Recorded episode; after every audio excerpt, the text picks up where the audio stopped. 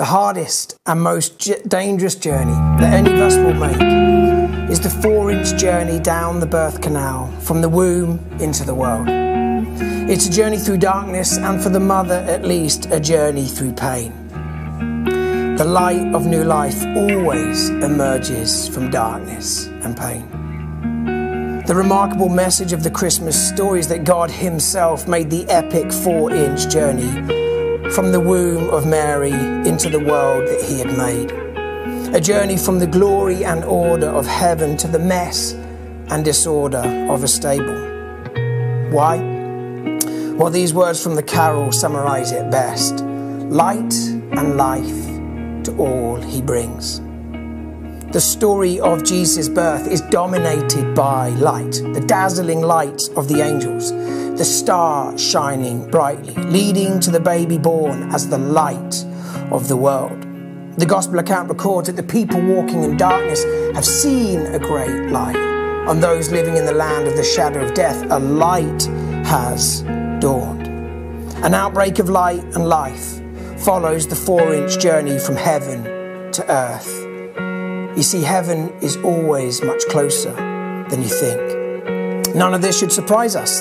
This is God incarnate we're talking about, the Word made flesh coming to dwell among us. God, Emmanuel. The God who spoke the famous words, Let there be light, and there was an explosion of light and life, now takes on human flesh, and there's another explosion of light and life.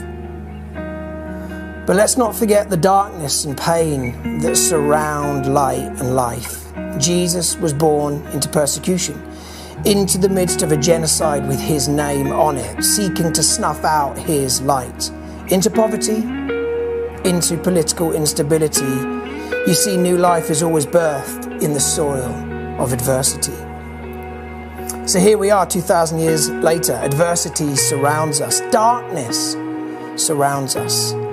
I don't know about you, but when Boris made his Tier 4 announcement last night, cancelling Christmas for 18 million of us, Christmas with our families, cancelled at least for those that live in London and the South East, the darkness felt pretty close last night.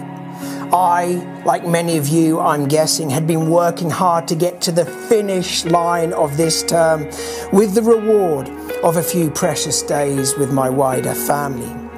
The announcement undoubtedly the right call when it comes to this war against the hideous virus. Felt like a heavy blow to my already fragile gut. I don't know what your next move was. Head to the fridge for a beer, crack open a bottle of wine, find some chocolate, whatever it takes to numb the pain. Yep, me too. But beneath the momentary pain, I know in my gut, the gut that's now slowly recovering, that new life is available in this season and every season. Jesus has always been most attractive to the curious and to those in crisis, to magi searching for enlightenment, and shepherds trying to survive the darkness of night.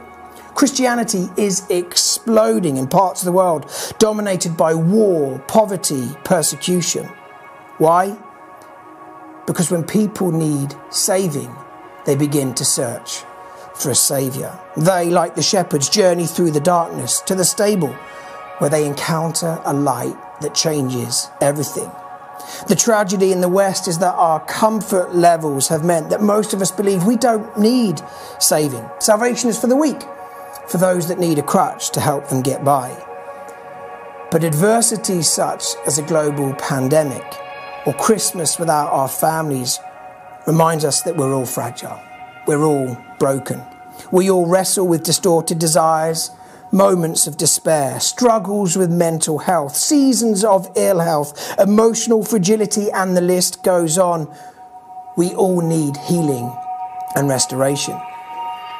This is the good news of Christmas. Jesus came as the light of the world, a saviour to heal and restore a broken humanity.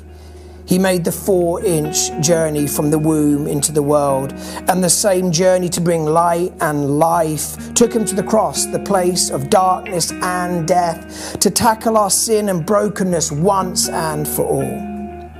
He then rose from the grave, victorious over darkness and victorious over death. So, for those looking for life, what about trusting in the one who's defeated death? For those searching for light, why not put your faith in the one who's triumphed over darkness?